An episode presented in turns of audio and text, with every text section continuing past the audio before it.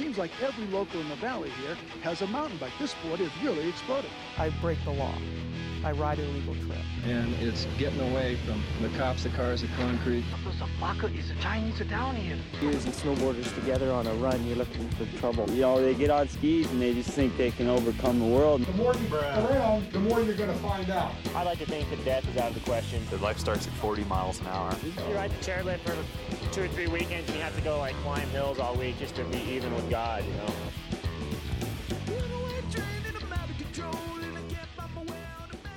Welcome to Mind the Track with Powbot and Trail Whisperer.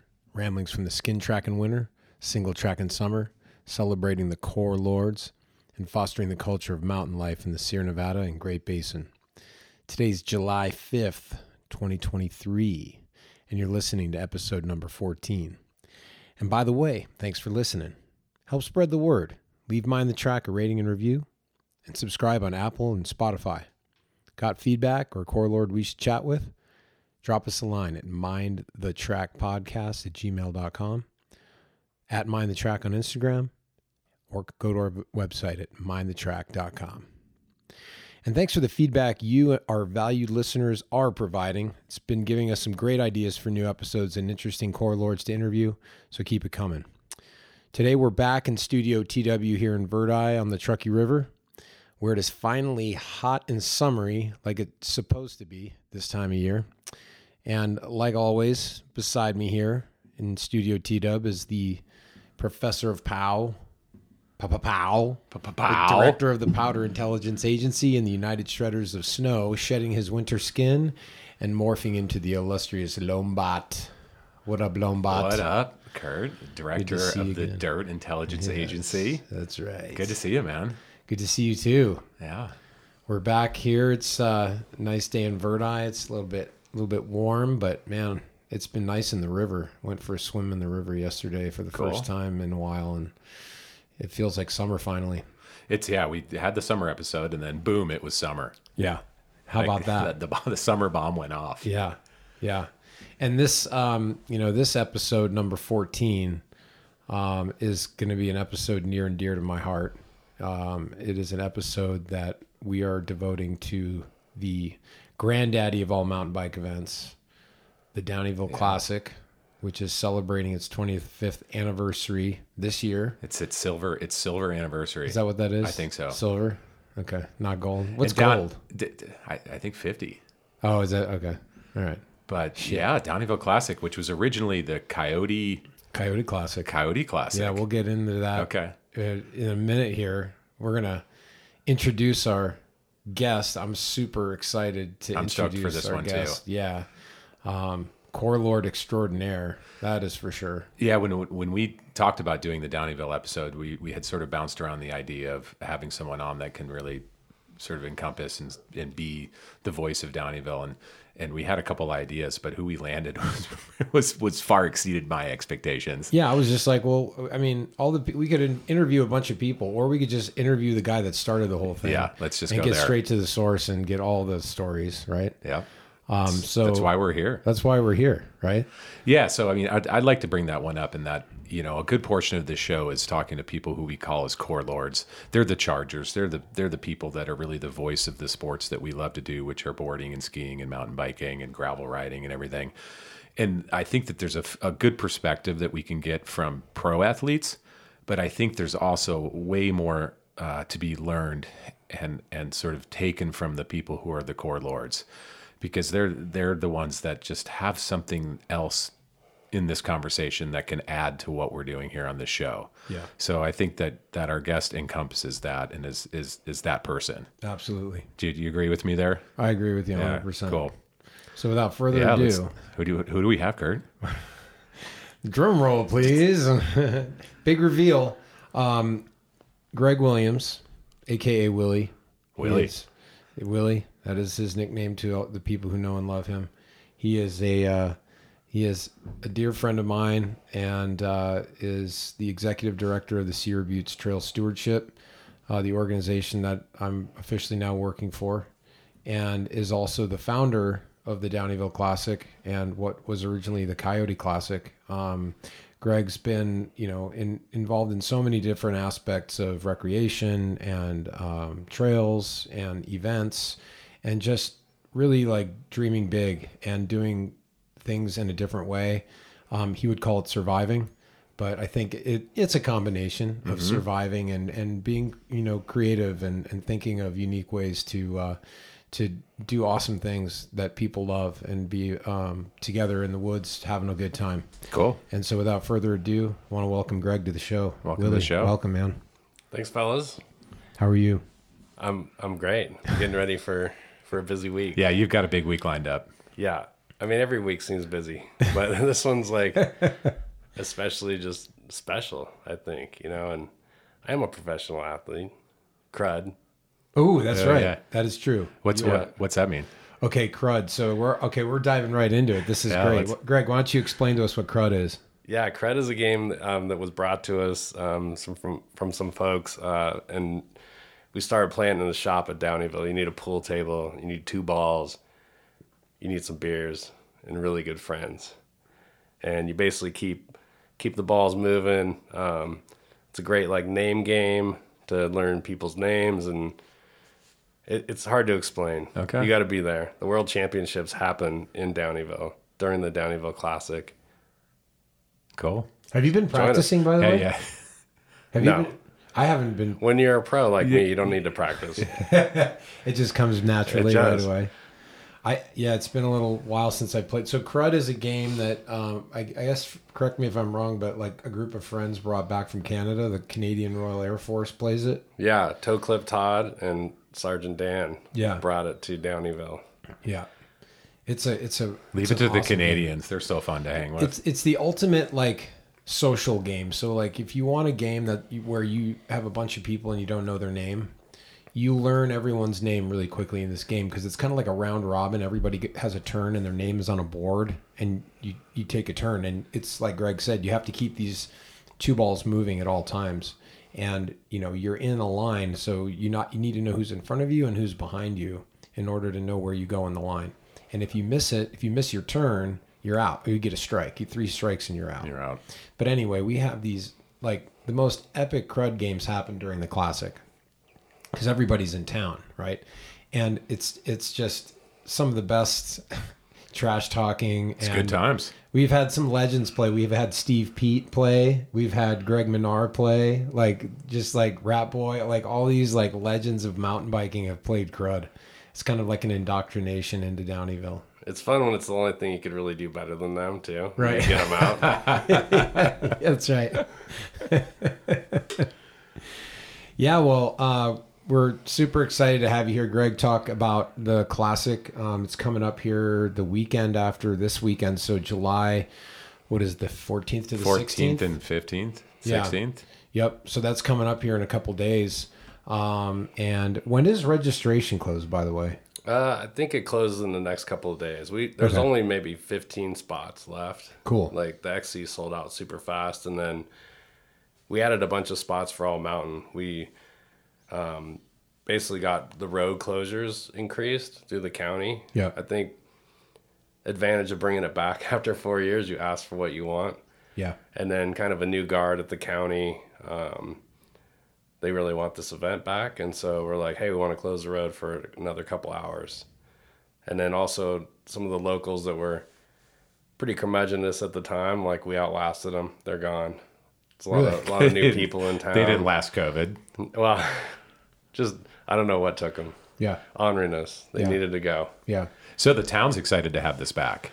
It yeah, sounds like. Yeah. Yeah. If I mean, I was there, and the last couple of days, it just felt really good. People are pumped. The Cool. business is really excited to have it back. There's a lot of people up there right now, like pre-riding, trying to get ready. Mm-hmm. So the economic impact is really. That's why we started doing this event back in the '90s.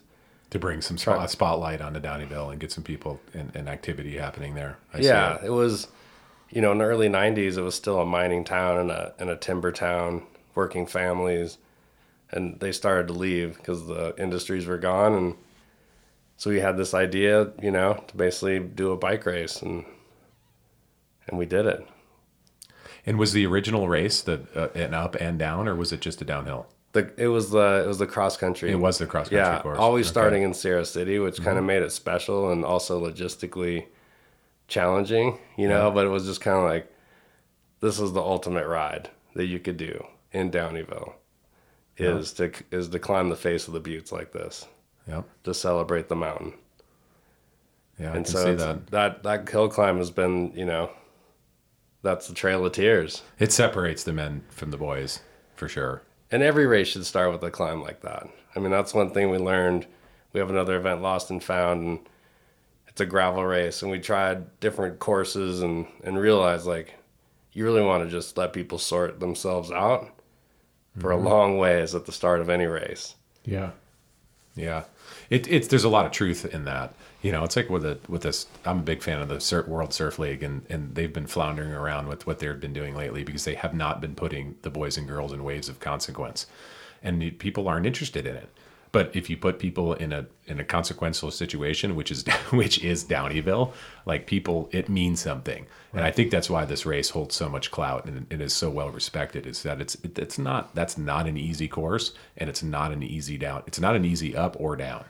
Yeah. It's real. And for the people that are serious, like there's so much stress like on that start line.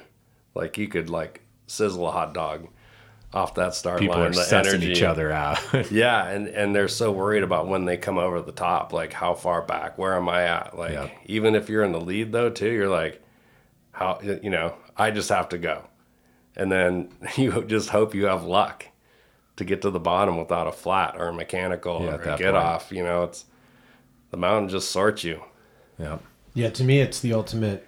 It's the ultimate mountain bike event because it's a true test of a, a mountain bike rider. Because you have to have the fitness to get up that climb, you have to have the skill to get down that mountain, and you also have to have a little bit of luck. You know, there's always luck involved. Like there, there's some r- racers over the years, like Carl Decker, who've like, you know, and, and Kelli Emmett, who like had that thing down to a science. You know, where they they knew exactly every single rock on the mountain, and they were, you know, they they didn't make mistakes or they didn't get flats because they knew how to not flat. But it's very rare that you find someone who can just like com- Put it all together. consistently put it together. I mean, Carl won it five times in a row. Um, did Kelli win it five times in a row? I think maybe Like, if she multiple. didn't, yeah, maybe there's a year in between, but Yeah. and both of them, like, I mean, they were fit and great riders, but they also obsessed over their equipment, Right. Yeah. Like the tires, you know, especially the tires. But you gotta, you gotta get it right because Yeah. you're racing both days on the same bike and it's getting weighed in, and you're not swapping parts. Right. That's funny you mentioned that. I, I popped into Paco's this morning and talked to Harrison. Uh-huh. Uh, I, I forget his last name, but he's an up and coming uh, rider in truck. He's a young young lad, and he was saying. I asked him if he was racing, and he said he was. And I told him that I just had ridden the course with you, Uh-huh. and he started picking my brain about conditions. Yeah. And after I told him a few things, he, he, he said he was recon, reconsidering his tire choice. Yeah. With I told him how wet it was. Yeah, wet, and then you know the other thing too is um, Gold Valley Rim, which is a trail now that's a newer trail uh, for people who haven't been to Downieville in a while. Like it was, I think it opened in 2017, 2016, somewhere in there, and um, it was the old PCT alignment. Um, but there's a new three miles of trail from Deer Lake, like you know above Deer Lake, all the way down to connecting to Baby Heads and that section of trail it's pr- primarily all downhill. It's nasty. It's like technical and choppy rock sharp rock.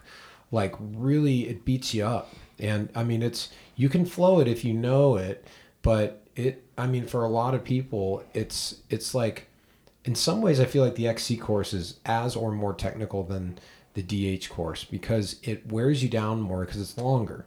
And there's some really technical sections. So for people who haven't done the classic in a while, um, yeah, who, who haven't maybe raced Gold Valley Rim, it's going to be an additional challenge because when you pre, you know, traditionally when you would get to Packer Saddle, you'd get on Sunrise and start descending, and you get a break, and then you've got some climbing you got to do on the 93 road before you get to Baby Heads. But now you when you get to Packer Saddle, you There's keep more climbing. work. There's another two miles of climbing at least before you actually get to the descent.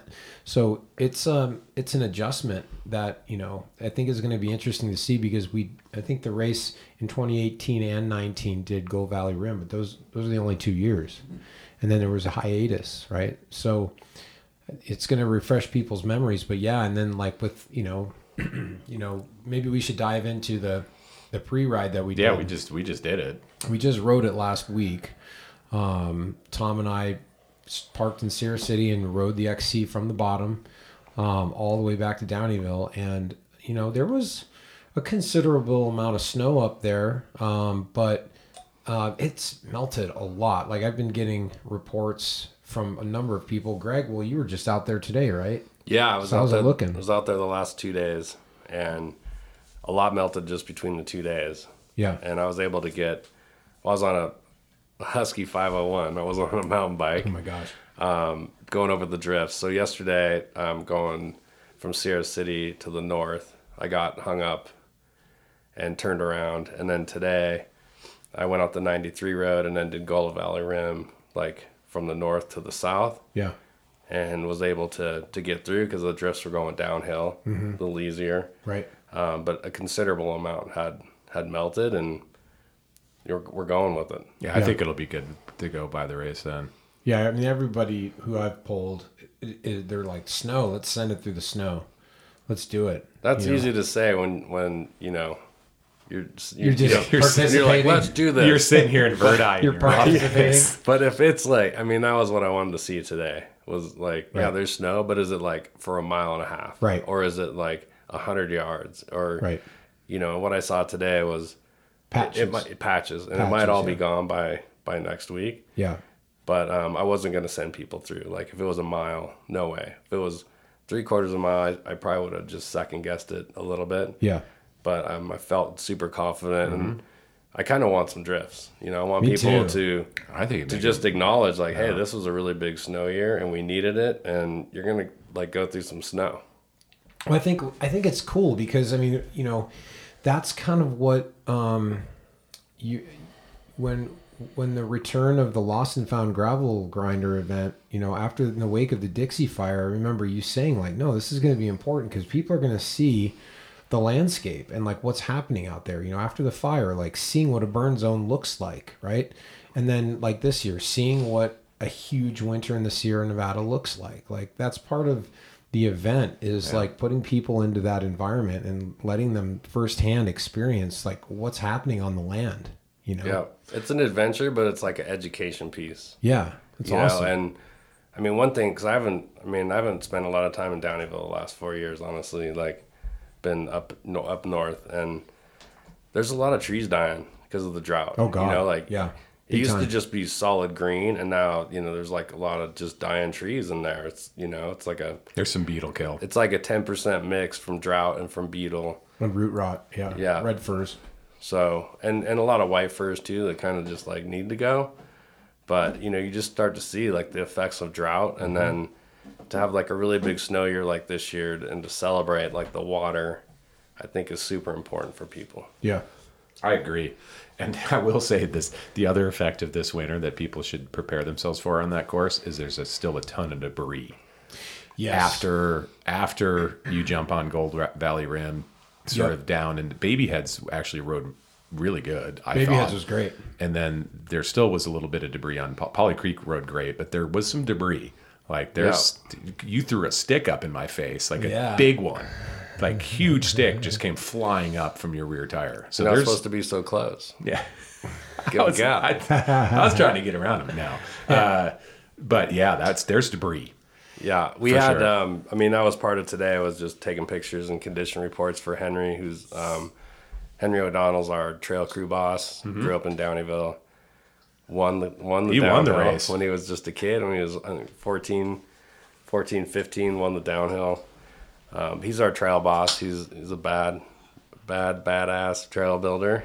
Best in the world, I would say. He's probably built more single track than any American in his day and age. Um, so yeah, I was just sending him some reports today, and um, the debris that's on uh, Gold Valley Rim, like the loose sticks, the loose rocks, trail crews headed out there tomorrow. Um, today we had the Forest Service uh, trail crew p- led by Paul Hart, who's uh, the recreation manager for Tahoe National Forest, Yuba River Ranger District. He took his crew out to Sunrise, and they cut through uh, a couple drifts there. So we're going live with full full send on the downhill. Full sand on Sunrise into Yeah, and into Gold Butcher. Valley Rim. So traditional courses. We're not altering them. Right. That's awesome. That's God bless America! Yeah. And gentlemen, start it's race day coming up. yeah. Um, So, Kurt, you've done the race. How many times oh, do you yeah. do the race? Uh, I don't know. I, I've lost count, but um, I haven't done it in a minute though. It's uh, I think the last year I did it was maybe 2017, 2016. Okay. Um, I did it for a lot of years, and I actually did it on a single speed for a lot of years, which is extra punishment on that climb. That climb is hard enough on a geared bike, but on a single speed, it takes on a whole new uh, reality of pain and suffering. You know, Your your pain cave gets a little bit bigger. yeah, yeah, you got to decorate it more. You know, You got to have some some issues to work through to be doing that on a single speed. Yeah, And you work through those now. So I, I yeah, I have. Worked He's not through as those. angry yeah, anymore. Look at him. He's a much better person now. I, yeah, I think I've sorted out. I mean, well, we've I, you did the same thing. You rode single speed in Downieville. I did. Yeah, I was You- living in Downieville. Yeah. Riding only a single speed. Right. Oh God. Punishing myself Oh, every day. I was like, I am a bad boy. Today I will ride up their divide without stopping. And I would make it. And then my niece said, Hey, it's time for some gears. and some squash. Yeah. Well, yeah. That was I mean, that was that was like Santa Cruz was just starting to like get their full suspension bikes out. And so didn't really have a, a full suspension for a while when I was riding Yeah. So how, how long did you live in Downieville before even? Um, I lived in Downieville for I think like five years. Okay. And you know, grew up in Nevada City, and I moved to Downieville because there was this one curmudgeonous dude, really, that would just be like, "You take your money, you just leave town. You couldn't live up here," you know. And so I was like, "I'm moving. I'm going to Downieville." He didn't make any difference. He was still just an ass. So he. so I, I was going to ask you if there was anybody that helped foster you along in that town, but it was actually the other way around. They were like, "Screw you, get out of here," and you took it as a challenge. Oh yeah, I learned that um, when people ask you how you're doing, you say you're just barely getting by. You don't say like, "Oh, I'm doing good," because they'll turn on you in a second.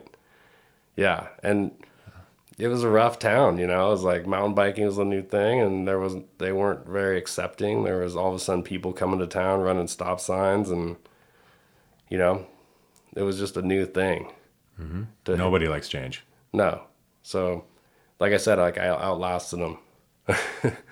That's what I would attribute it to. Being being starting this race when I was you know 22 years old has its advantages. Now I'm an old man, but I got kids and I got young employees, so we'll keep it going for as long as we can. This is 25. I'd like to see this thing do 100. How, and you always joke. Um, how many years did it take you to get to the 25th anniversary? Um, well, 29. I mean, if you look at the calendar and, you know, running years and, but yeah, we took 2004 off. Um, had my, had my daughter Kenzie and I was just in a bad place, you know, like with the, with the county and the forest at the time and needed to get my head straight. And Yeah. I moved from Downieville. I moved up to Plumas County and started building my house. And I'm like, well, I got nothing else to do. I might as well start this nonprofit, Sierra Buttes Trail Stewardship.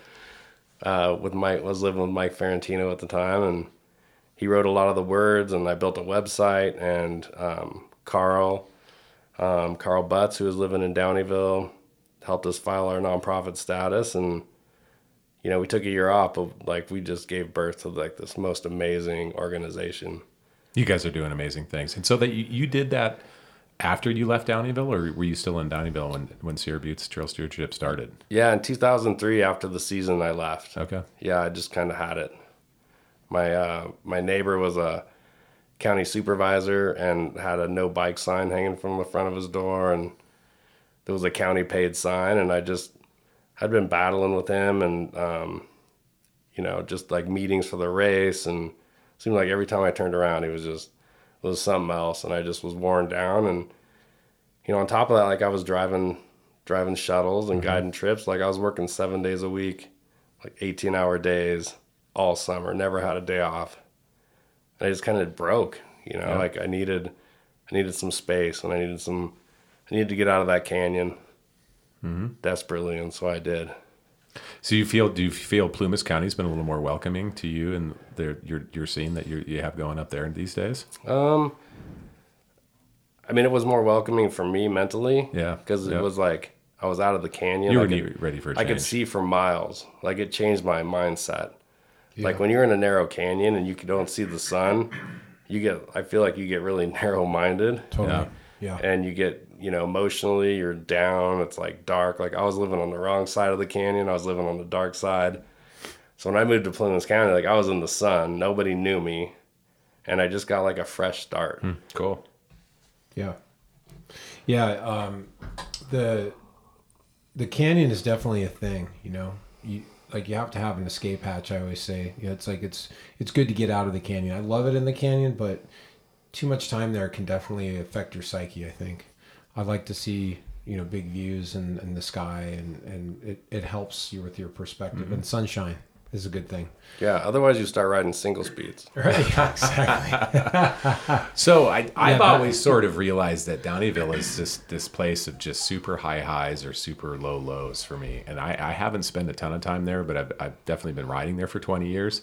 And it seems like that every adventure I go on, it's it's either an it's epic good or it's epic bad. You know, or like someone gets hurt and it's like a six hour out, or Yeah. someone rips the skin off their thumb and you have to like improvise with an old tire and wrap it up and then limp out, or Yeah. or it's the best run you've ever had. Yeah. And it's just sort of it's really it's testing in that way, but it's sort of like it a has fit- it has power and it's super raw. It's a fickle beast for sure. It's Yeah. like one thing too, like when you when you're riding with your buddies and your buddies just got a fanny pack and you're like, Yeah. no, Yeah. dude, Right. Like you Yeah. carry a pack, like you have a first aid kit, you have Yeah. like supplies. Like I don't want to ride with somebody that like I have to take care of necessarily. Like I will, Mm-hmm. but if I get hurt, I want them taking care of me too, right? So Right. yeah, you, you got you got a sandwich in a tube, like that's not cutting it. Like you got to be ready, like for Yeah. mishaps and like an adventure. Like Yeah. when we were trying to figure out the system, like in the early like '90s, it was like two sandwiches, you know, minimum, and a big pack, you know, and tubes, and Yeah. I just I still have that mentality of just like when I go, yeah, I got a great big pack and it's full of stuff. You might need some of it, or I might. Yeah. Swan John does that. Swan John brings all the stuff. She's she's like the the trail fairy, you know, like somebody will break down or they'll need food or something and she'll have it. Yeah, she just whips it right out. It's awesome. It's always good to ride with someone who has all the gear. But the climb, going back to what we were talking about. Yeah, yeah, yeah. Tom, you so you've never been on the course on the climb. I had never I had never done that. I'd What's only your first impression from that from that climb? it's the amazing. Saddle? It's a it's a beautiful climb. It really I was I think I mentioned it to you on on on the on the climb that day, but it really reminded me of a ride in Santa Barbara County. Yeah. Down in uh uh, uh it's a, a ride called Little Pine, which is uh uh just east of Santa Barbara in San Ynez. Mhm. But it's a long 4,000 foot road climb that just sort of winds up Yeah. to just an amazing downhill. But it just it gives you these sweeping views, Yeah. and it's similar. It's a, it's an ass. It, it'll it'll punch you in the in the crotch for sure, like that Yeah. climb did. But uh, yeah, it's just a good good steady climb, and I think that there's a couple steeper pitches. There isn't much relentless or there much much relief on it until you get to that. To what did you call blue corner or something? Yeah, Blue Point. Blue Point, Yeah. and then the, you get a little bit of a, of reprieve coming right into that, and then it and then it pitches right back up again. Yeah. Yeah, it's Yeah. a solid. It's just a solid three thousand foot climb. Yeah, I break that climb for folks listening who might be doing this event. I break that climb into three sections. I mean, when I was riding it on the single speed, I had to break it into three sections because it was too much to digest mentally in one in one gulp. Um, because it is a big climb, and especially on a single speed, it's like if you go into the red on that climb, you can't recover. you you can't. There's no opportunity can to recover because it's so steep. You literally have to just stop. So, what I would do is always the first third is basically from the start line until the there's a right hand turn climb uh, where if you end up going straight, you end up at the Colombo mine.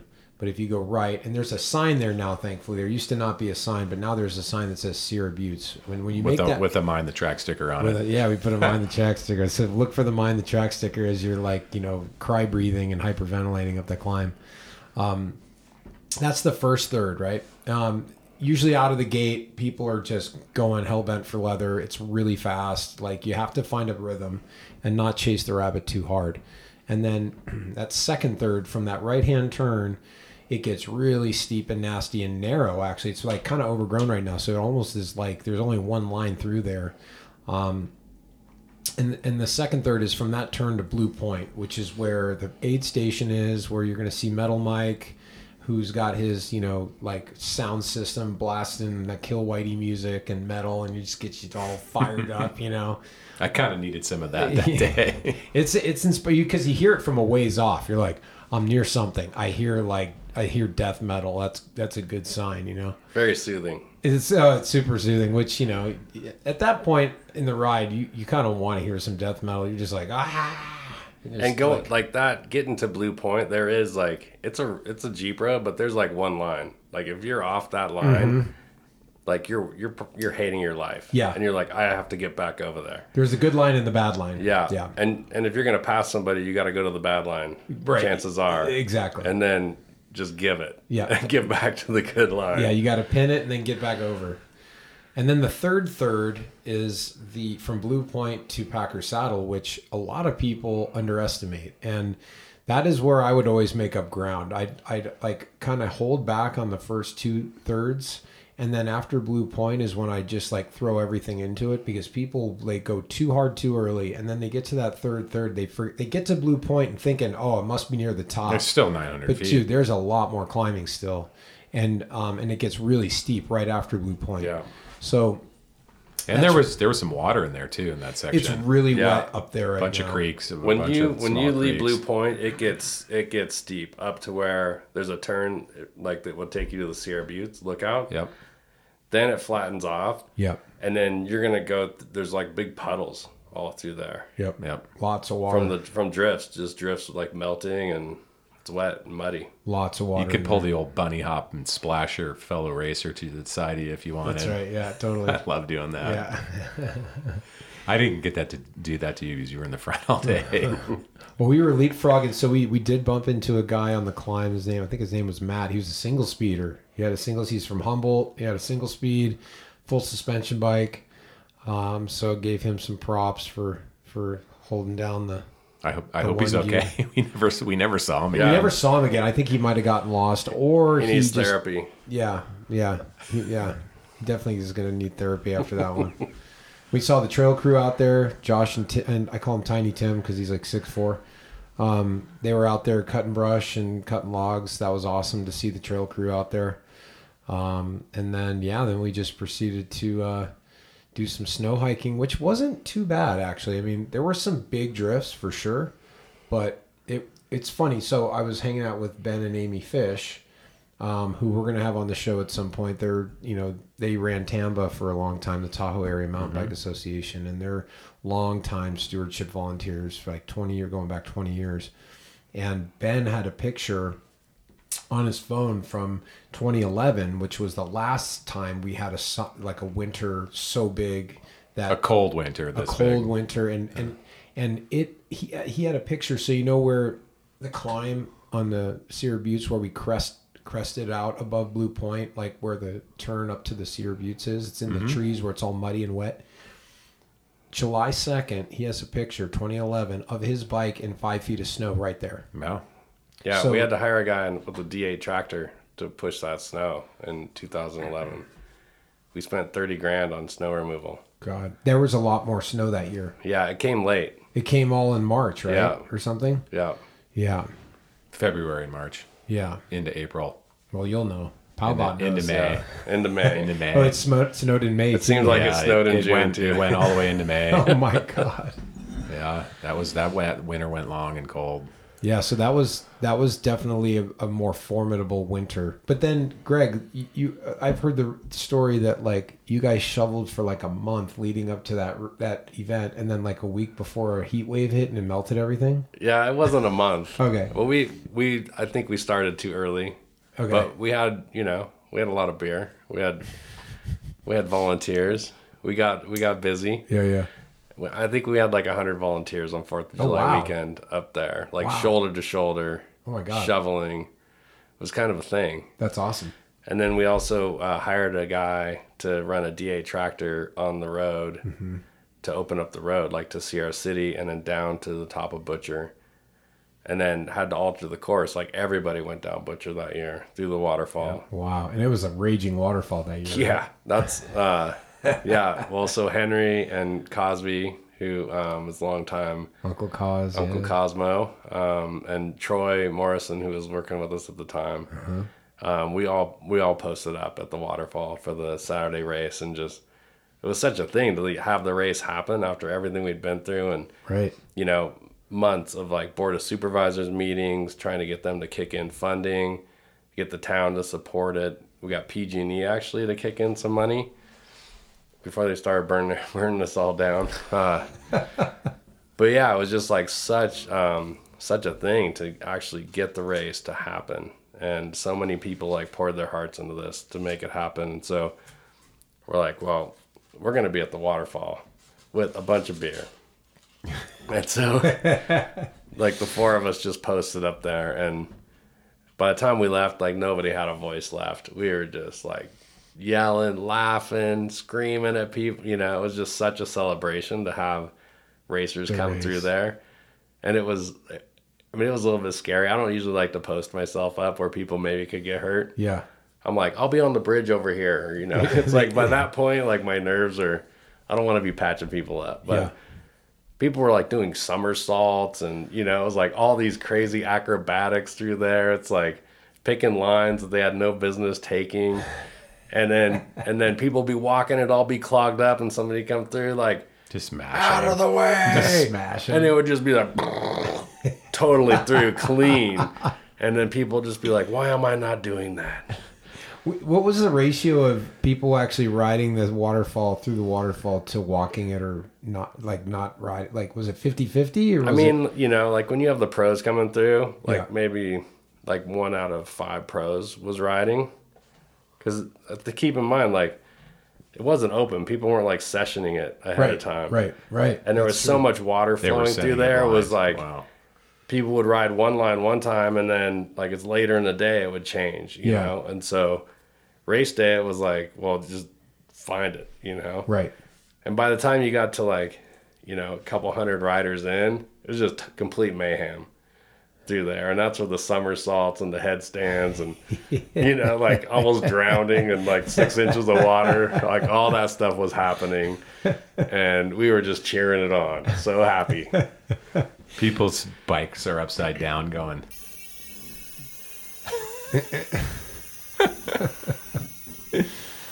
free wheel of death um cosby told me that um there was a there was a curmudgeon in town who was kind of the catalyst for you guys to make sure that the event actually happened Yeah, there was, um, This year. no, this is like, 2011. um, 2011. like for, I mean, ever since I could remember, there was this guy, Barney, in town. barney And, man, I almost had to kick his ass a couple times, but he was like so much older than me. Like I felt bad.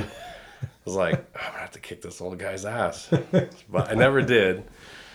But man, he would mess with me all the time, like above and beyond. And you know, it was like I don't know. I think like you know around end of May, early June, and uh, and he's sitting on the park bench he used to sit on, and classic Barney like, well, I guess you're gonna have to just cancel the race this year, huh? And it was like at that moment, it was just like, oh hell no, yeah this is happening. Yeah. Like challenge is accepted, game on. We're gonna figure this thing out, and that's when I I just started scheduling board of supervisors meetings and you know just talking to the mountain like, and I also was like looking at all these alternative routes like. Mm-hmm. How can we pull a race off? And it's like you can't. yeah You're not going to send people out of Downieville up 93 Yeah, or I mean, that wasn't even an option either. Like up Union Flat, or Yeah. And I'm like, you can't just go, like make a loop up second, or you know, it was just Right, like I right. was trying everything, thinking about like how it could go, and You Like- got to get to Packer Saddle. yeah, I'm like, we have to get to the saddle. We have to overcome Mother Nature Yeah. just one time, and then we'll give it back. What was the originally the um, thought around when the when the so the Downieville Classic it started in 1995 as the Coyote Classic.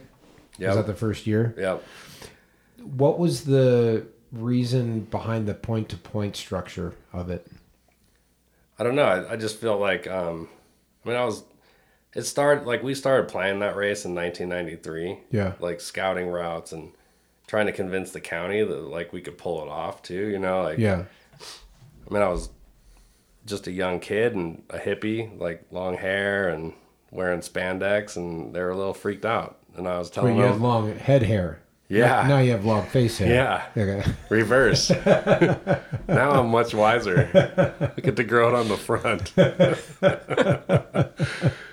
but you know, when you're telling like the public works, you know, officer that you want to shut the town down and have this bike race, they're like, "Oh, really?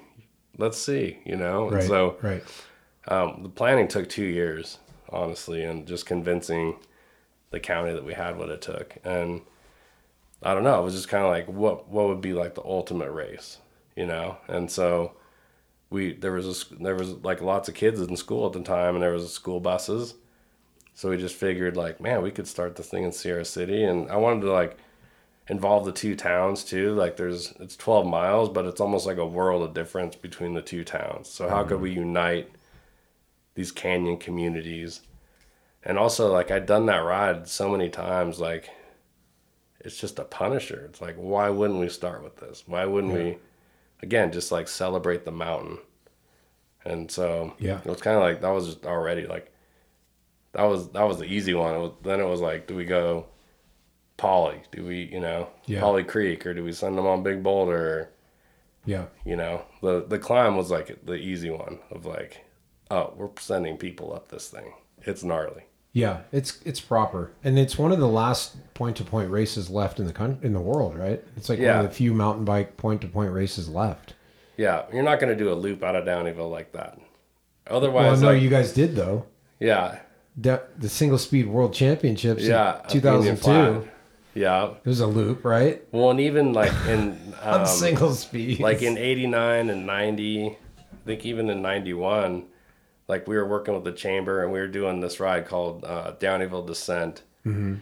and but it was like a metric century you know like no 60 timing 60 miles like um, food along the way. And we were sending people up and around chimney rock. So up saddleback across chimney rock down empire. And so that was one of the options we looked at even for the race but we were like that's way too gnarly. Yeah. it's so remote. Yeah. At least Packers Saddle, there's a, like a spot where you could get emergency services in, and you know, it just it just made more sense. Yeah. Yep. Yeah, the the event is uh if if you if listeners have never been to it, I it's just to me, I've done a lot of mountain bike events over the years, but there's nothing that really compares to the classic. Um it, it's a combination of the course, it's a combination of that with the the just the historic nature of the town. It's this perfectly preserved little town on on the banks of confluence of two beautiful rivers, and it's but kind of frozen in time. You you go to Downieville and it's like stepping back in time through a portal, mm-hmm. and everybody there, you know, a lot of your friends, new friends you meet, epic stories. Like you know, I just love to hear the stories from the race weekend because there's always crazy stuff that happens out on the course pre-riding the course, like especially like event, you know, Friday night and Saturday night before the event, um, people get a little, you know, loose or a lot loose. Um, Greg, the stewardship, all the volunteers and, and the staff, um, you guys have a throwdown party on Thursday night. Why? Why Thursday night? Uh, we had it on Friday, but people didn't show up for Saturday because they were too hungover. so we switched it to Thursday, and it didn't help the hangover. Like some people, you know, it's just traditionally like Thursday is like this, the day. You Yeah. know, it's like we're gonna party down and, and you know, for it's a big family reunion too. You know, people you haven't seen for a year, and Yeah. and that gives everybody Friday like a day to kind of get their act together because Saturday it's like game on and Sunday too, and then you know for a lot of the folks that are key and and show up for a long time, like we Sunday nights kind of like a gathering and storytelling and Yeah. thanking and you know kind of the closing ceremony. Yeah. And then what do you do on Monday? I sweep the streets of Downieville, the gutters. pick up the party. I put my head down with a broom and a dustpan and a garbage can, and I, I sweep the streets. It's pretty. It's like this annual tradition for Greg is he's always out there on Monday sweeping the street just to talk. Right, you talk to the locals and just kind of get the vibe of the event and the weekend and how people feel. Yeah, everybody kind of knows they can find me out there and Yeah. they can complain or they can, you know, say great job or.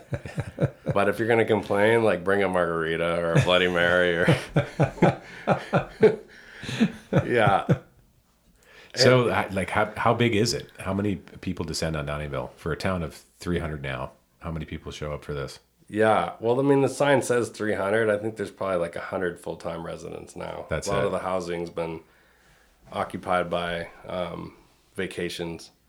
It's not a- not not necessarily like Airbnb or like vacation rentals, but people just bought the houses and they use them when they want to use them for a couple weeks and they sit idle. But I, you know, I'm I'm a little bit like I, kind of compare it to like a Grateful Dead show of like you know you have people that bought tickets and then you have people that just party in the parking lot and do their Yeah. own show. Yeah. That's kind of how Downieville is, right? Like we're gonna have 900 racers on Saturday.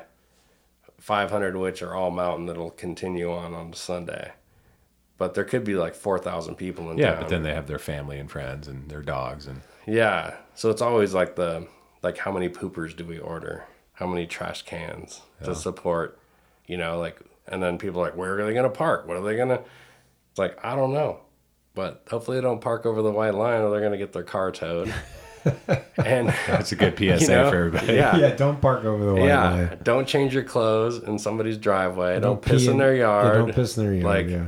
be a solid human being in Downieville and you'll have a great time. And don't like leave your your candy wrappers on the course or your an empty tube like you'll flat again. It's like Bad. my deal with the mountain. Yeah. Be respectful. If you're and if you pass somebody that has a flat and you have a tube, like give them a tube. Yeah. You know, like if you're sockless and you, and you have extra socks, like give your buddy a sock. If you're holding, don't hold out. I like that. This is like a it's like you know. Yeah. It's the Downieville It's way. the most important bike race in the world, but like how we got here is like through a lot of love and support.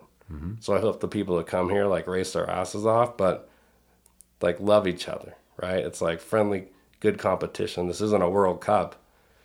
This is about like respect and honoring this place.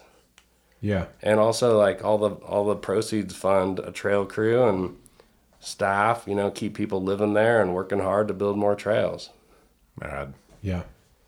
Yeah, that's uh I think a big part. I think a lot of people maybe aren't aware that these events like the Downieville Classic and the, the Lost and Found are fundraisers for the stewardship to be able to put the money back into trails and put the money back into Yeah. the communities and where these events happen where the people who live who work in these communities are. And so it's a it's a good thing, right, for the communities. Um, Greg, you know, one thing I wanted to ask is, you know, the absence of the classic um, through the COVID years. Um, have you gotten kind of a vibe or feedback from locals about like, have they really missed it? Has it been a big, huge impact on the town negatively not having the event there? Yeah, for sure for the business owners. Yeah. You know, I think um you know, when when COVID hit and and we canceled like it was like devastating for us, you know, and Yeah. it wasn't like an easy decision and but it but it needed to happen, you know. Yeah. And so for 2 years it was like we're not having this event in this tiny little town and bringing 4,000 people into really like an elderly population that lives there. There's no there's no urgent care. There's you know like if if, Yeah. if we bring like the virus into this town, it could wipe out the whole town. Was the reality. So that wasn't even an option, you know. So for two years, we really just held tight. And then, you know, last year we kind of felt like maybe it was safe to bring it back. But the reality was like we had all new, like a lot of new staff. Like none of us, none of them had been through a classic. And so, and we were also like super sensitive to Downieville. So we, we felt like last year we brought back Lost and Found. And like, let's start with that. People are really spaced out. You know, it's a lot of camping, dispersed camping. The impact would be less. Um, so we started with that, and you know had new tra- new staff that we were training up and bringing back basically an events team, and so that went really smooth. And then you know we just were like, okay, this year we're doing Lost and Found, we're doing Downieville, but our event staff like the main guy that planning this like has never been to Downieville Classic, but he is a great logistics person, Kyle Stone you know like he is so detail oriented that he's really like bringing this thing to a new level like and a lot of it's just through like you know meetings with myself and like marty and cosby just every detail like getting it out of our heads like what at 9:15 on Saturday what is what exactly is happening you know? Like I've never uh, we've never had that level of detail. Like I feel really Sweet. good about going into this thing but you know Downieville needs this event is the reality. Like it's you know, for those businesses and for the town, like it needs that identity. Like yeah. it's, you know, it, it, that's it. It's a mountain biking town now. It's not a yeah. gold rush town. It's not a timber town. It is a mountain biking town. It is like the best mountain biking. Maybe not in the world, some would say, but I think it is. You know, and the the new trails we're building, the new, you know, projects we have happening are just making it better and better. Like we're it's it's it's a place like so unique. Yep, I won't argue with that. It's it's as rad as it gets for mountain biking, and it's gnarly. Yeah. Like these trails were built like core. some are prehistoric, like from the natives, you know, and then the gold rush had a big impact. These trails were built for pack mules to get straight up the mountain to get to the mine, and so you know you're sell, you're seeing those trails now. And the reason they're open is because we've been doing so much work to like protect the watersheds. Yep you know, to keep the soil where it is. But they're rowdy and they're steep, and it's it's worth like, you know, again, like don't bring your skinny tires. you know? Bring your two fives. Yeah. Yeah. yeah. But I, I think Kurt sort of leaned into though that I think that when you didn't hold the event for four years, Downieville did get a sniff of, of possibly what Downieville would be like without mountain biking. Yeah. And they sort of realized that without it, they don't have much there these well, days. Yeah, and in that four years, like we closed our shop in Downieville. You know, mm-hmm. a shop that's you know almost thirty years old, and you know it just Downieville's like going through some challenges, like with housing. You know, like because yeah, we all are. Housing's like ridiculous. They're not building any new houses there because it's all Forest Service land. And once you lose your spot, like you lose your spot, and we were just having trouble staffing and. Um, had to kind of take like a you know like hey is what's more important here? You know is it like getting people up the mountain on a shuttle or is it like building almost 600 miles of single track to connect 15 Elsewhere. towns through our connected communities project? Like yeah let's talk about that a little bit. Yeah let's yeah. let's i mean since we have you here i mean that's i think that's the big news that everybody has seen from sierra buttes trail stewardship is this, is the project that you have in the works right now. And it's vast. Yeah. It's the, probably the biggest trail network and the world. Yeah, Maybe? yeah. I don't know. I don't know about the world. I don't even like. It's yeah. It's wild. Like when you um, I mean, Kurt and I like I was like there's like a moonshot, right? You're like, well, what if we tried to do this? And then you're like, oh shit, we're doing this now. Yeah. You know, and that was kind of one of those projects where we get, you know, we were rooted in Downieville. We'd started working in Quincy and and Graeagle building trails, and then these towns, you know, that are very barely surviving because they were timber towns or gold rush towns, or the business owners are like, "Hey, what about us? Could we have this?" And so, how about us? Well, let's do a trail here. Yeah, and that was the concept with you guys. You guys did mills then? Yeah, we built mills. Yep. Um, took you know like seven or eight years. Um, we're building Beckwourth Peak now, which is outside of Portola. That's mm-hmm. like a mm-hmm. twenty year project. So these projects don't just happen overnight. You know, there's like a lot of environmental review, yeah, and then we're always struggling to find funding. You know, it's like if we were if we were uh, you know Arkansas and we had Walmart funding us, we'd be building the 600 miles, but we're on Forest Service land. We're in disadvantaged communities, and we're just like turning couch cushions all the time. But we've, you know, this is going to be our 20th year as a nonprofit, and we're going to build our 200th mile of trail. We're going to celebrate that this year. Rad. Um, and and all of it, none of it's been easy. Not a single inch of trail that has been built has been an easy project. It seems like there's been huge strides on Hough. That seems to be like kind of the new mecca in that zone. Yeah, I mean that project started in 2008. Not that long ago. Well, yeah. I mean, oh, you know, If you're li- if you're working it every day is a Yeah. long time ago. but it's I mean Hough's gonna have you know like 100 miles of trail when it's done. We're on phase two now. It's gonna connect with Taylorsville, the next town over, um, and then we're in a in a big planning project south of Quincy called Claremont that has around 65 miles of trail that um, is being surveyed. That's the north zone you were telling me about, Kurt. That has Mhm. it's like Loamtown Loam over there. zone. Yeah, and the it'll Loam zone. that'll connect back towards Downieville. Oh. Um, and then you know big projects happening outside of Truckee, Verdi, Reno, and that's why we brought Kurt on uh, as an employee to help us manage those projects and engage the communities and get those projects done.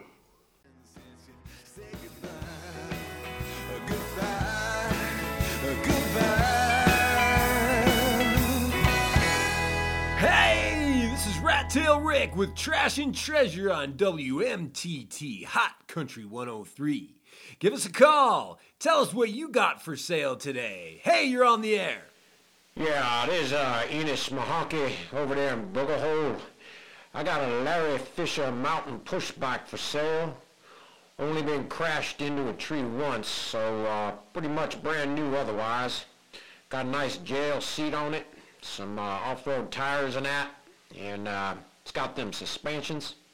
Asking tree fitty, firm, service calls only, no scammers.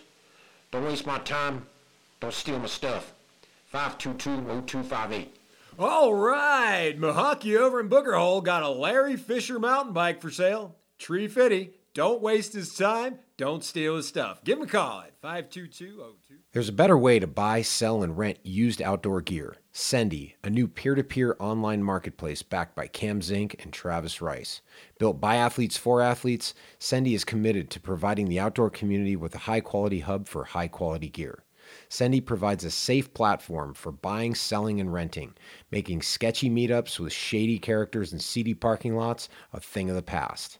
Sendy uses integrated and discounted UPS rates, QR codes, and print ready labels, shipping anywhere in the U.S., with Canada coming soon.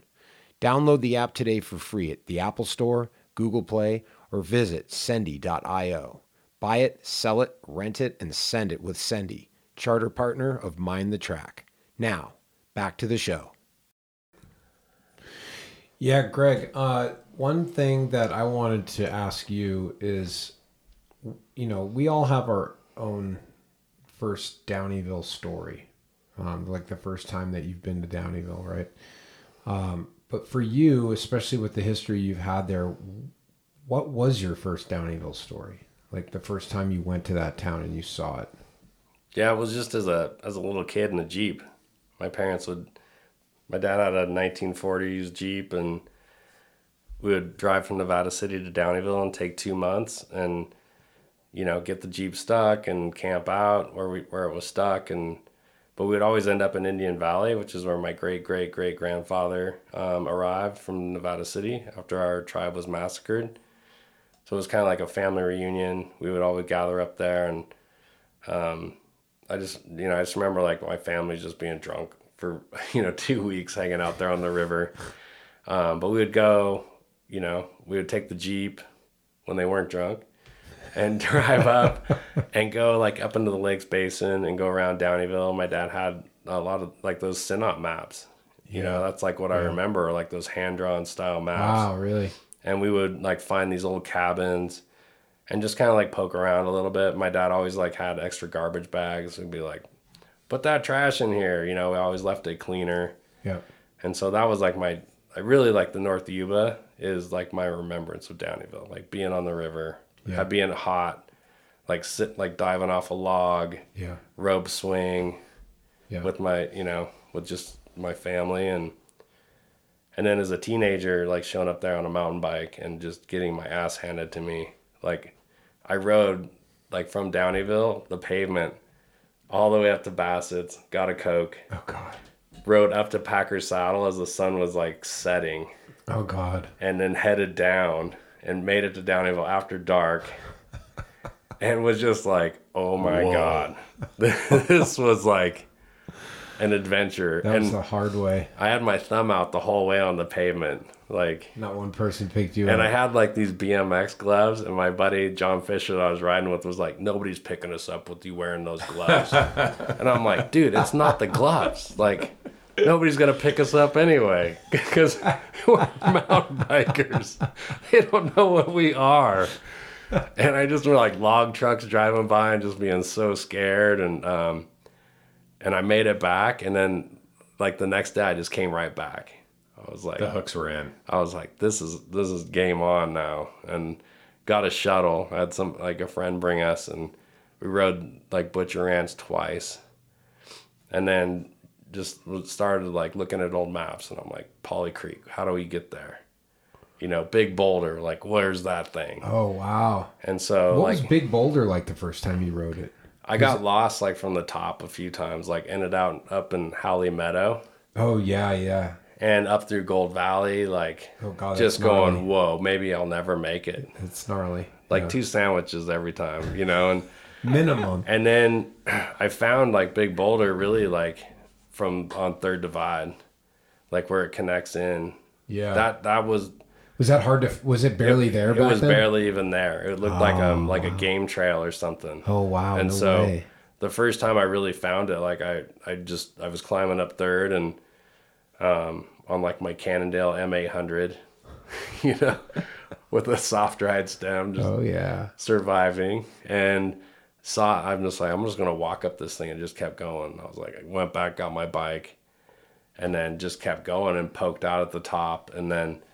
It started to get dark, so I didn't. I didn't really piece the, the two together for like a couple of weeks you know, like where you cross Pauley Creek and from Yep. the top and and even then, like I took a wrong turn, ended up at the Sasan mine one time. Yep. And Yep. like lost lost sunlight, had to double back. It's like you're running out of light a lot in those early It's days. dark there. Yeah, at there's night. nobody out there either. It was like there's no mountain bikers out there. They if there was, they were on Butcher Ranch. Like you'd barely rarely see somebody. But we just we were piecing this whole thing together, just three of us, kind of hippie kids, you know, just having all day to just go ride your bike and find a place. Wow. That's a good. That's a good share. Thank you. That's pretty cool. Yeah. When my- when was it then that people really started doing the the shuttle downhill more more often? When you when when you started seeing more people shredding it? Yeah, like in like in 1991, I I was working at this shop in Grass Valley, and I had just out of the blue, like answered the phone. This guy Neil Haugs, who is from Fairfax, he's like, "Hey, we want to go to Downieville. Like, where do we go, or what do we do?" And I was like, for some reason, I'm like, I don't know. I could show you. Usually, I didn't like offer my services that because I don't, I didn't really know that well. So Neil meets me, and I took him out. That was like my first guided trip before I had a permit or anything. Mm-hmm. And so those guys just started coming up more and more. Like I'd take them like up the South Yuba to like the town of Washington, and they were just like wanting to explore with me, and we got along really good. So I kept taking them out, and then you know, like 93, 94, we started guiding. And I think like it got to the point where people would be, you know, we'd guide them and then they'd be like, I, I know my way. Can I just get a lift? And so we would like guide a group and then the van would come back down and pick up a shuttle run in between the guided trips. So there'd be like the guided trip would do two runs and then there'd be two shuttles That makes sense. on both sides. And so probably by like 96 was the first like commercial shuttles that started running. And then it, you guide, you know, in Downieville and you watch people just try and throw themselves off cliffs and bang themselves up. And suddenly you're like, shuttles are pretty easy. I think I'll just run shuttles. Yeah. And just the capacity and the money you could make, you know, I just became a shuttle driver. and I would just like wake up and just start driving. Yeah. I'm, I'm one of those people that use that shuttle a whole bunch. Oh yeah, yeah. The shuttle. It was fun to drive the shuttle. I drove the shuttle for a few years for Yuba, and um, it's just met so many awesome people. I still bump into people who, you know, they're like, "Hey, I rode the shuttle with you," you know, and I, just, like, it's hard to remember. I mean, there's so many people that you meet, but a lot of great stories are shared on the shuttle. Yeah, and um, yeah, it's Yeah. it's you know, it's interesting to see you know, like with the like with Gr- what Greg mentioned, like without the event these last few years, what I've noticed in Downieville is that, and I don't think we really fully realized it until it was got like it wasn't there, and it's that there are people who show up in Downieville for like two months leading up to the event to pre-ride the course, to like spend a weekend in Downieville getting to know it, and you know when the event's not there, it, it, there's just not as many people who show up. So there's this really interesting like relationship between how many people are coming to Downieville throughout the course of the summer and the actual event because people do come up there ahead of the event to like experience the mm-hmm. town. We just did. We just yeah, exactly. We just did that, That and we saw first trip up people. this year. We saw a bunch of people up there last week and last weekend who were up there in advance of the event because they're going to race the event and they've never done it before and they want to see what they're getting into. Well, and the race is like that's what makes the media, right? Like Right. like we'd been guiding for a number of years and nobody knew about Downieville. Right. Right. But as soon as we started the race and there was like a stopwatch, Mhm. like Downieville like became a mountain bike destination. Right. So, you know, again, bringing the classic back, like this year, like the most badass racers in the world are going to be there in the pro class. Like, hands Yeah, can down. you say some of the names that are going to be there yet? Well, Stephen Davoust is, um, you know, kind of. I guess if I was going to pick somebody, he's Yeah. a defending champion. Um, but you know, rumor has it Jason Moeschler is going to be coming back Oh, no way. out of retirement. Oh wow! You know, Carl will be there. Um, Jeff Kabush just like pre-rode the course and, and just talking about. I didn't look at the roster. Uh-huh. I know Santa Cruz Bicycles has a couple ringers that Yeah. they're bringing. Um, I you know again like it's stacked. Yeah. And this is the most important race in the world. Yeah. So, and a lot of these people have never ridden Downieville, but they're they're good riders. We'll just see. I like to see that. What I love is like you know the year like Levi came, Yeah. and he's he was putting like smoked everybody, On the like app. had minutes, and we're like, oh shit, he's gonna win this thing. Yeah. Which there's some controversy around, like if Levi wins your race because of his past, Right. and I was like, I'm Yeah. thinking, you know, I'm hearing it on the radio, and and I'm like, man, this is kind of going to be a thing on the podium if he wins. Yeah. And then like the next report is like, Levi has a flat tire, and then I think Carl won it that year. Yeah. You know, it was like, oh, he's not going to win, and it was like, the mountain will just sort you. Like you let your, Mhm. especially as you get close to town on lower first Oh yeah. and there's all those like shale sharp rocks like if you unweight for just a half a second like you're done Yep. and you made it so close Yeah, there's this one. I'll never forget this one year, man. Um, one of my Downieville stories was uh, all mountain, single speed. Um, I think I finished like third or fourth in the XC, so I was in the running for the all mountain, and I was like, I got to win the downhill. If I can win the downhill, then we're in business, right? And um, so I'm at the start line of the downhill, and I take off, and a hundred. I'm not kidding you, dude. A hundred yards into that downhill, there's some like off camber, super sharp razor rocks on the start of sunrise, slashed a sidewall, and I just stop. I'm just like a hundred yards into this, and I look at it, and I'm. I didn't even attempt to try and fix it. I Swan John was driving away in our truck, and I, I see her and I yell to her from the race from the trail, and she she stops and I was like I'm done. I walked back to the start and I told I think Foyt or whoever was running the start like I'm DNFing. And they're like, what do you mean? Like pretty much.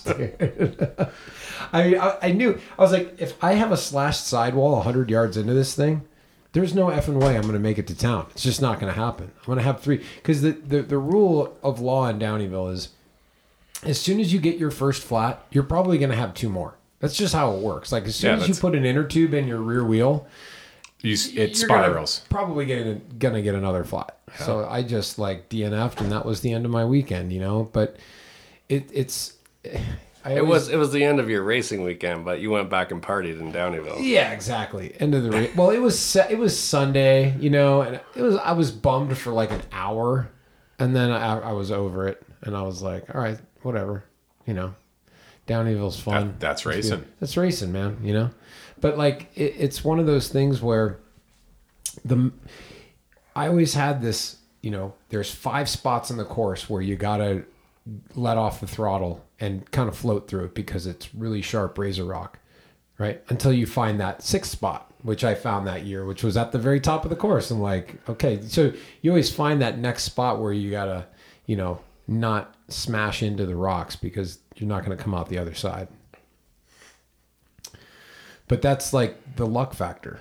I mean, there's always a luck factor involved with Downieville, whether you're Carl Decker or, or not. Like, you can be as meticulous as possible, but there's always going to be that element of luck involved with that course, and that's um, that's what makes it so awesome.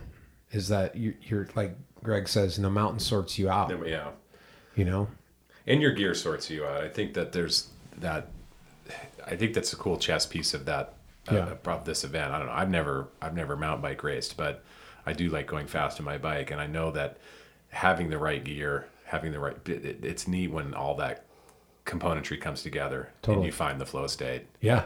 And with luck being like such a big factor is is um like leading up to the race, like racers should be like super kind to everybody. Like hold the door for your Mhm. for your friend and you know, help people out leading 'em- up to it like give 'em a Be like your best person. Yeah, because that that might be race karma for you. It could. Like you need every bit of it.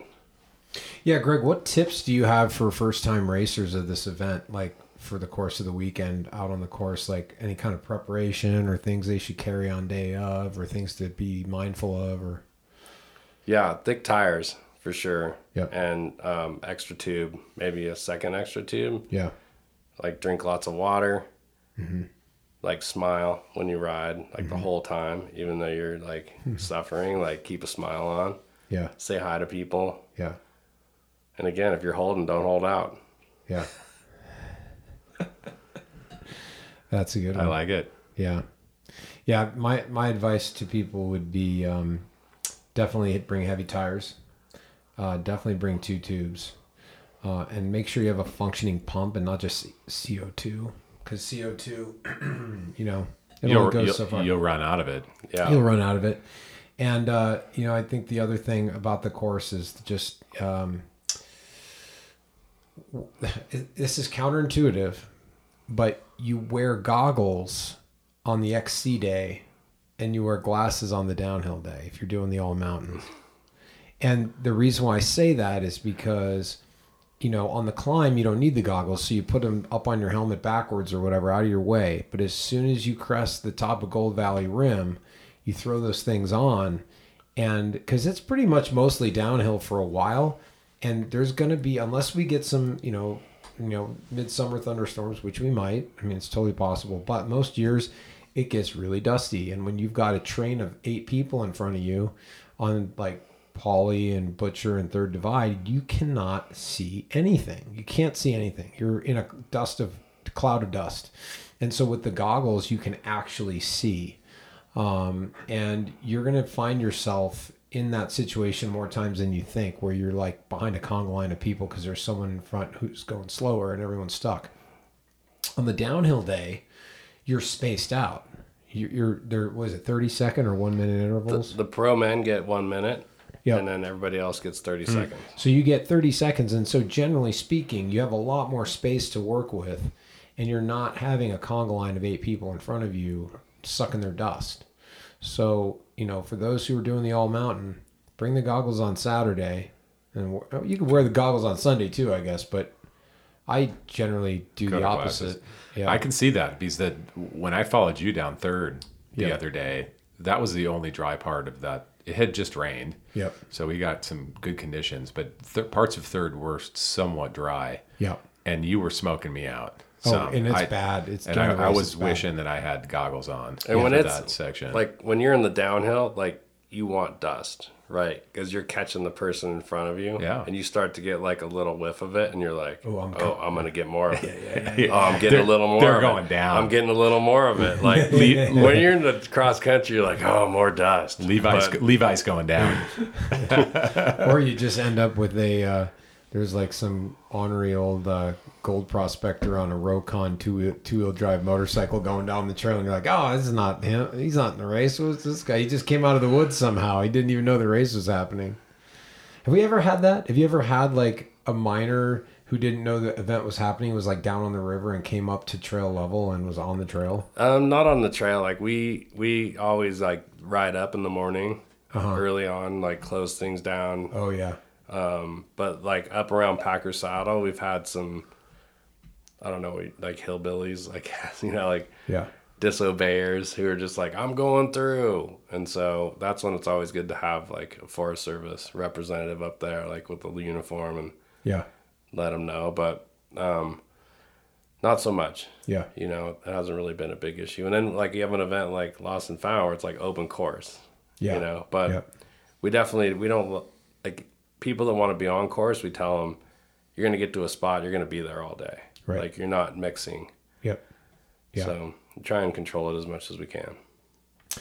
Yeah, this year I'm not. I, I, you know, I thought about maybe for a half second racing, but uh, I think I'm gonna just play drums. Yeah. Play the drums. I, Where are you going to be? I'm not sure yet. So I heard. So your son Miles, I heard he's coordinating a big party up on Packer Saddle. Is that true? Yeah, he's leading the he's leading the aid station up at Packers Is he? Saddle. So and I heard he's having Matt Merrill DJ and like Yeah. and Garen's gonna be up there doing some crazy disco stuff or something. Is that? Yeah, I can't reveal everything, but So I might end up up there. It sounds That like sounds fun. They might need a drummer. I'm Yeah. gonna call. I'm gonna talk to Matt and see if he wants to collaborate on a on a DJ drum because that's what the last in 2019. I was up at the saddle at the aid station with the drum kit and um, uh, co Eric Nelson and this dude. Uh, oh shit, what's his name? Uh, Trent or Travis or anyway. Um, they're from Sacramento and they had a DJ set up and I just jammed along their so they were just like playing a crazy mix of songs. And I think the highlight was when we played War Pigs by Sabbath.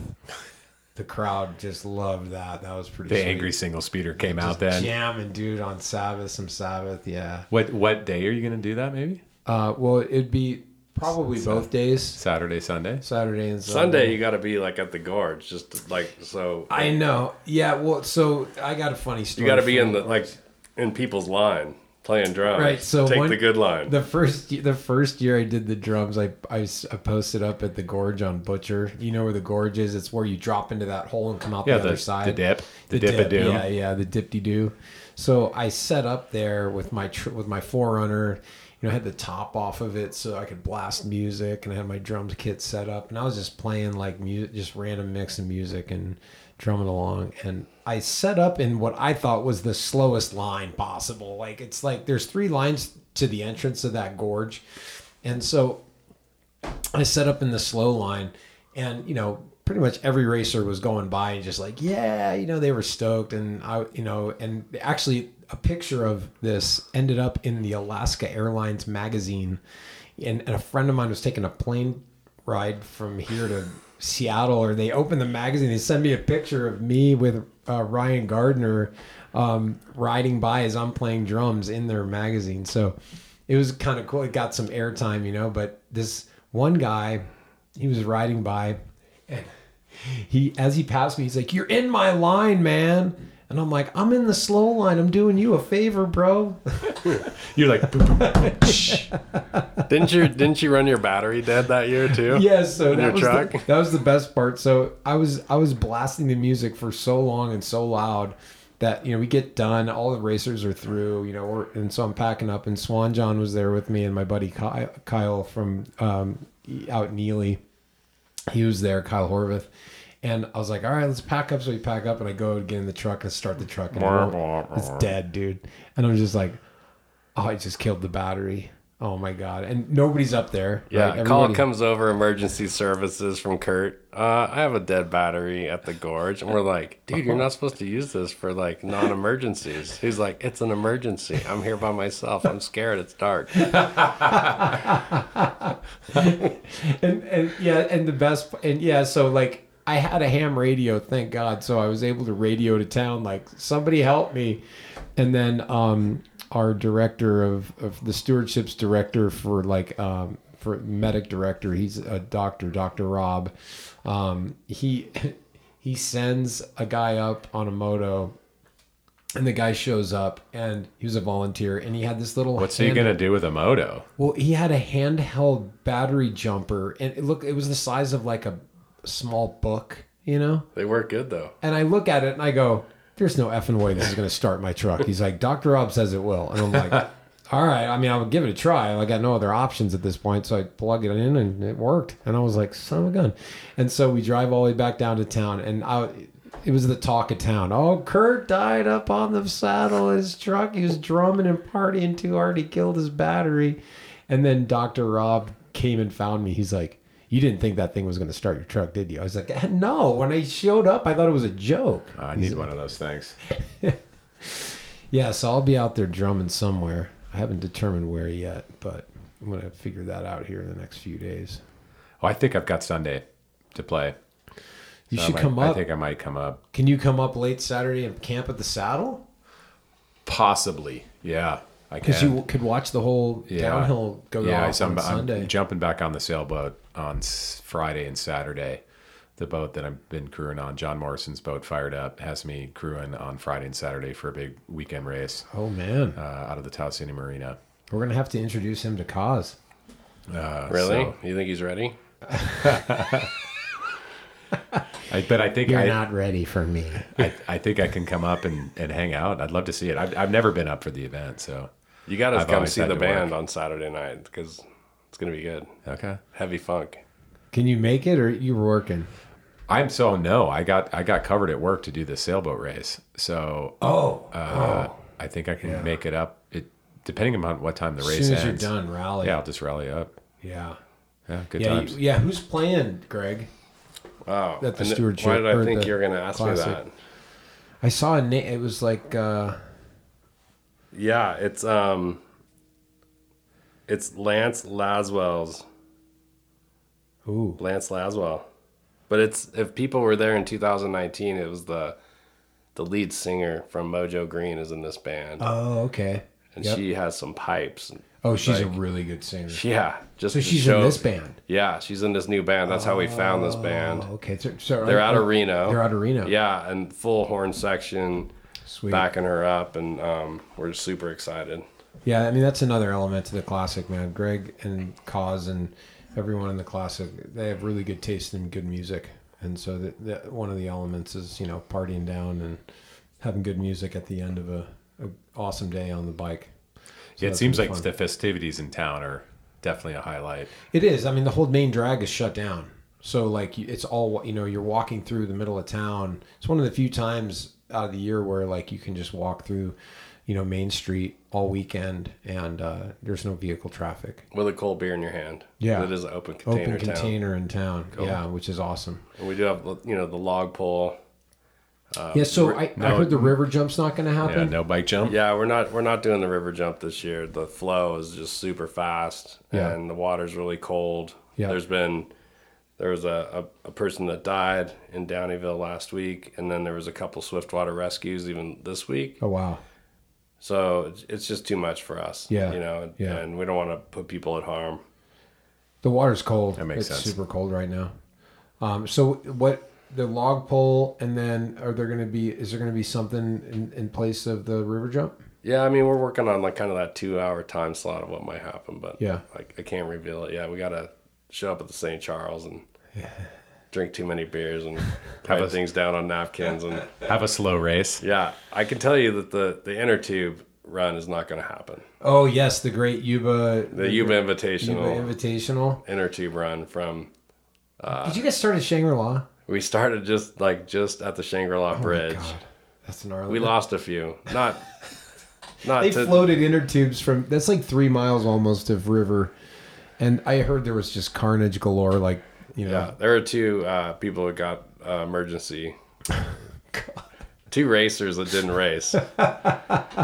but some of us had like the best time of our life. Yeah. Well- yeah. We stashed a, a keg of beer midway, and all of us had bumps and bruises. Oh, you know the trick with that one is you Archie Bunker. You lash two tubes together. No, you ride on your stomach. That The people helps, that too. were riding like on their butt, They'd hit bad them. things happen. Now, Well, you so got to that's do the why you Archie do- bunker. You got to keep your butt out. You got to like arch your back, or so your butt's not like hanging down in the Well, middle. which of is the why you have two tubes. Right. I, I did a bunch of tubing in Boulder back in the day, and we would just we if you inflated one a little bit more than the than the top one, Yeah. and then you just lash them together, and it would give you that extra 10, 10 inches of clearance. It's like a, it's like having like forty inch tires. It's on like your lifting Jeep. your truck. You just lift your tube Yeah. a little bit. Too top heavy though. You got to be low. Uh, it worked for Yeah, me, but well, yeah. The year we did it, it was we shouldn't have done it. It was, but we were in. By the time we were, you know, the U-Haul was loaded with thirty inner tubes. We were going. So So- it sounds like it's this year too. No, you shouldn't do it this no, year. it's that's off the. No, I it's, that floated river's from, flowing. I floated into the in 2019. I floated into the party. I like put in a mile above town and and came down and literally floated into the part. You know the where the river jump happens at the confluence. It was amazing. Just like floated right into the party. Everyone's sitting there and they're like, "Where'd you come from?" I was like, "I just floated down the river." And somebody probably handed you a cold beer. They did. And pizza. Mark Weir was cooking pizza on the bank of the river, like, hey, what are you doing? Come over here. It was amazing. I can't wait for that. It's Um, back four years later. We're bringing it back. Four years later, man. Bring it back. That's rad that it's the twenty fifth. Yeah, running. the 25th anniversary. Yeah. What's is there good prizes for what's the what's like what's everybody going for? Like millions of dollars. I'm sure. But is there like, a rad butt belt buckle? Um, there's like some really cool stuff from Paul Components and Klean Kanteen, like one-off Nice. type stuff. Custom, yeah. WTB. Nice. Yeah, cool. Yeah, or, like we can't reveal everything, but Joe Winter, who's like a ceramic maker, is doing some really cool stuff. Oh, he lo- he does. we commissioned. Uh, well, Bob Crab's been drawing for me for almost thirty years. All the Coyote artwork and Downieville Yeah, Classic, like Yeah. it was all Bob Crab. And then we just commissioned a new artist to be revealed at the at the venue. So Oh, cool. yeah, with some posters and T-shirts. So show up, check out the merch booth, like brand new artist online. Carrying the torch for Bob, huh? Yeah, Bob's still going. That's you know? good. He's in. How old is he now? Um, Pushing 90? Yeah, he's got to be like at least 135. but like one of the coolest old hippie so cartoon awesome, man. drawers. Like Incredible talent. Yeah. Incredible talent. yeah, he's he's told like many stories through his artwork. Yeah, I mean, I mean, I, I feel like the lineage of the Coyote Classic and the Downieville Classic has been told through his illustrations. Like, if you look at all the old Hmm. pictures and the old race manual, like the race newspapers Mm-hmm. and T-shirts, like um the back of this T-shirt I'm wearing right now is a Bob Crab design. Like, it's this amazing character, you know, uh, character drawing that he does, um, and he brings these like animal, these like wild animals to life. You know, they got like the coyote and the bear and the cat and the fish, and like it's just it- it's a really cool. And then with the bikes and the people, you know, it, it's a, a blend of of uh, cartoon and, and real life. And there is a new Bob Crab piece for this year as well. So Nice. there will be a new lots of new art. 25th anniversary Bob Crab stuff, man. That's that's Sounds like worthy he's the, the. Rick Griffiths of art. Yeah, Like who- how who's Rick Griffiths? He was the guy that did all the Janis Joplin and Jimi Hendrix and Grateful Dead art. So you- Greg, you're probably familiar with that, Yeah. right? Yeah. famous artist. Yeah. but really brought like really sort of stamped a little bit of, you know, his. It, it was his stamp for that subculture. Yeah. And I think that's what's probably unique about what he's doing is that he's like sort of owning that subculture and really encompassing it and saying, "Hey, this is what we're doing here." Yeah. Yeah, Bob put like the like the vibe into um, a coyote. Basically, took took it like through it. like one animal and then celebrated the classic and Yeah. the guide company and you know and onto Yuba like did some really cool early Yuba expeditions art and then as it transitioned to Downieville Classic, and became from the coyote to the bear, and then the two, like around 2006, like partied together, and so you started to see the bear and the coyote. Coyote. come together and you know and then they had a big fire dance like around 2015 and then the eagle came in I like and it. then lizard was like started to appear so it tells a story like, Sounds like my kind of party. bob and i like we've gone deep together and so those are the like when you see that artwork there's like some some thoughtfulness between the two of us of how we got there So here's a question, and this is I've been hearing rumors, and I don't know if you can confirm or not confirm, but is this the last Downieville Classic? yeah, I don't know where. We, there's no way we would ramp up at this level Yeah. and bring staff on, and like something bad would have to happen for us not to do it Okay, again. that's it's not a one and done. Yeah. You know, like I said, like I want this. I want my kids to to be a part of this. I want, Yeah. want you know, I want the next generation to celebrate this, and Yeah. you know, for like for the stewardship to be a hundred year organization means that like the Downieville Classic is you know a hundred and you know 25 120 year organization. yeah, right, so right. I'd like to see all this stuff going after I'm gone. Yeah. You know, and that's part of employing like really smart young people and Yeah. making sure that they're taken care of and can raise their families here and share the vision. Yeah.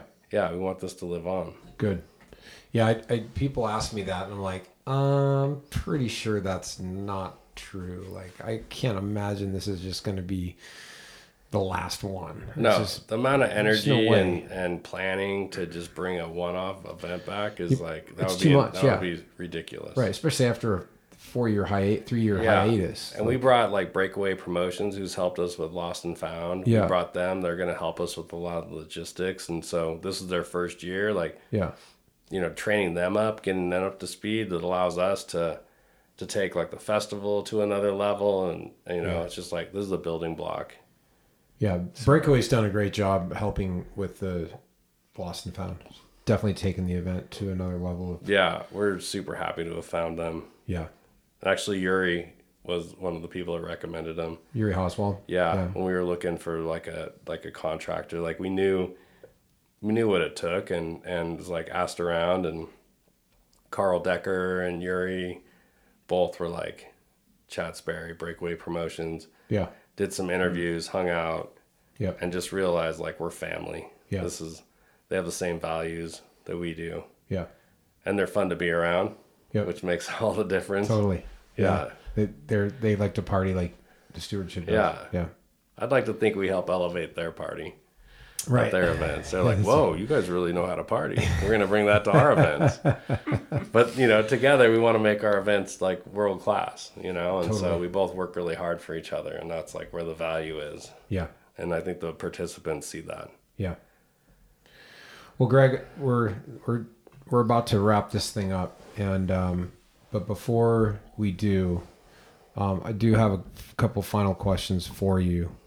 Um, one is, what do you think makes the Downieville Classic so special as an event? Yeah, I think the people. Yeah. You know, just like um like from the very first time that I don't know, just like the energy. You know, it's not it's not so much like the place is amazing, the trails are amazing, but the people that are there and like the energy that they create while they're there. And then you know, I think like for Downieville too, like once it went from just a bunch of dudes hanging out to like families and people planning their whole family vacations around this thing Yeah. that's when it really became like something special. It wasn't just a race, Yeah. you know, and like having the river jump and having the log pull and the live music and you know just just that venue and then the people that come to just not just race but to be part of something really special and yeah, it's the people. Yeah. Nice. Tom, you have The any core- the- closing questions? The core lords. The core lords. Yeah. Uh, yeah, just sort of. I think I would ask you, like, with with what you know, you've spent so much time in Downieville, and now you've moved on, and obviously there's these other huge projects you're working on. But what what was it that perhaps that you learned or or sort of gleaned from your time in Downieville that you've taken with you and applied into s- s- some of the new things that that you're doing? Um, I mean, becoming a, a dad, you know, I think like Mhm. learning patience ultimately, you know, Mhm. like when I was younger, it was just like I wanted it right then, like, you know, and you know, at the end of the day, it's like the people in your lives and just those uh, relationships and respect and patience. Like, especially like we do work so much with the Forest Service, and you're not gonna like turn that boat around like tomorrow. Like these are these things take time, and yeah, so you said it took you 30 years to get in good yeah, I think at the you know, if it's like you know young race promoter or you know young entrepreneur, it's like you gotta like stick to your vision, but like have some patience and Mhm. and also you know don't just get stuck in one direction. Like I think that's what's so beautiful about I guess my business career is like if it, if it didn't feel right, like I would just not do that anymore. You know, it's like I'm not doing that Mhm. you know and so the same with the stewardship now is we're pretty dynamic like we're pretty set on our mission statement and have projects but there's things that we do that you know we we if it doesn't feel right like we're not going to continue with that so i think just as you get older you get wiser i hope you know That's my hope, too. Sounds like there's Yeah. some wisdom in that long beard. yeah He gets street cred with that beard, man, for sure. yeah, i only shave it to scare my kids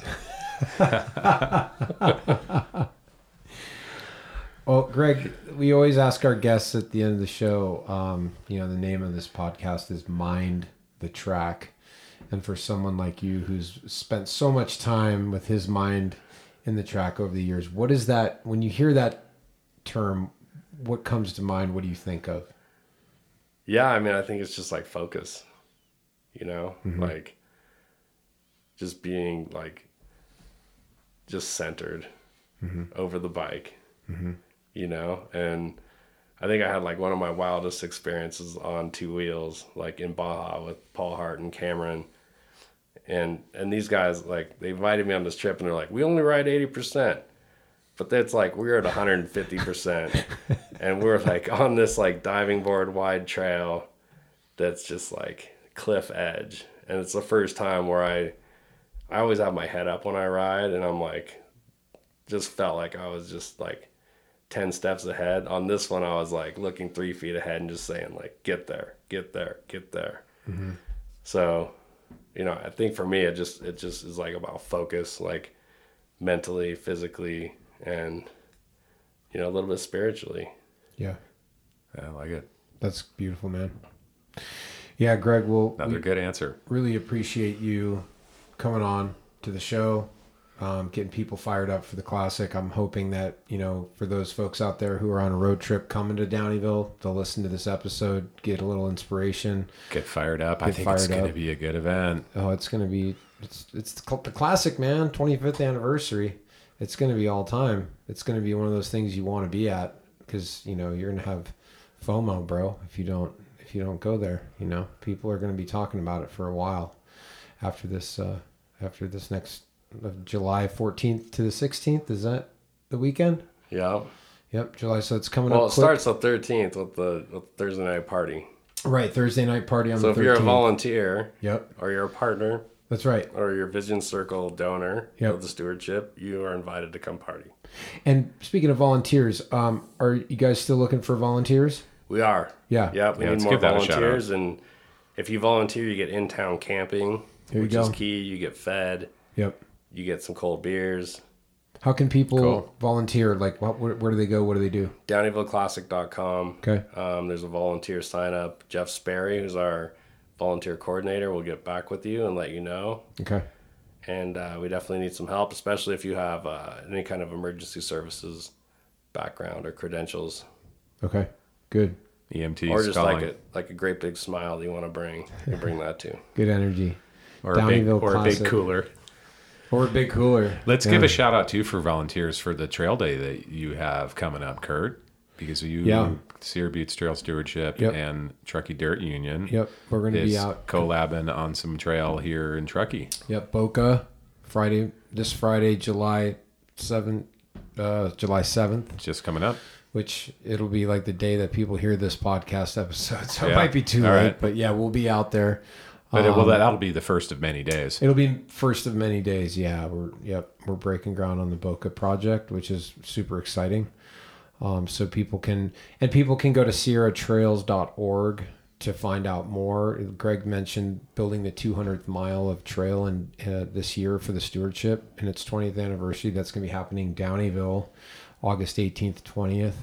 Um, so if people would like to be a part of that historic event, that's going to be happening, and you can sign Cool. up for that at sierratrails.org. And Greg, how do people find you uh, personally and follow you if you're on the social media there? Uh, Yuba Man on Instagram. I don't. I'm not, not super active. Otherwise, you can find me on the streets of Downieville during the classic. And Monday morning, we know where he yeah, will be. I might be too late. I'll give you an earful. And then does does does your shop in Quincy have a have an Insta too? Let's Yeah, give them Yuba- a shout Yuba out. Expeditions. Yuba Yeah, Expeditions. give a shout out to Yuba, man. Yeah. Yep. Yeah, Cool. running shuttles in on Mount Hough and uh, you know bike demos and yeah, all the gear you yeah, need. all good things on Hough are, are coming out of that shop. Oh yeah, yep. Yuba's still alive and well, man. Just in Quincy now. Right on. Well, Greg, thanks a lot, man. Yeah, thanks for being Appreciate on the show, it. bud. And uh, yeah, we're Greg's running to the bathroom. it's been an hour and a half. He's been holding it in. well, thanks for listening to episode number 14 of Mind the Track, all about the return of the greatest mountain bike race weekend ever, the 25th anniversary of the Downieville Classic, happening July 14th to the 16th. So if you haven't registered, get on it now, downievilleclassic.com. And until next time, get out there, get deep, and put your mind in the track.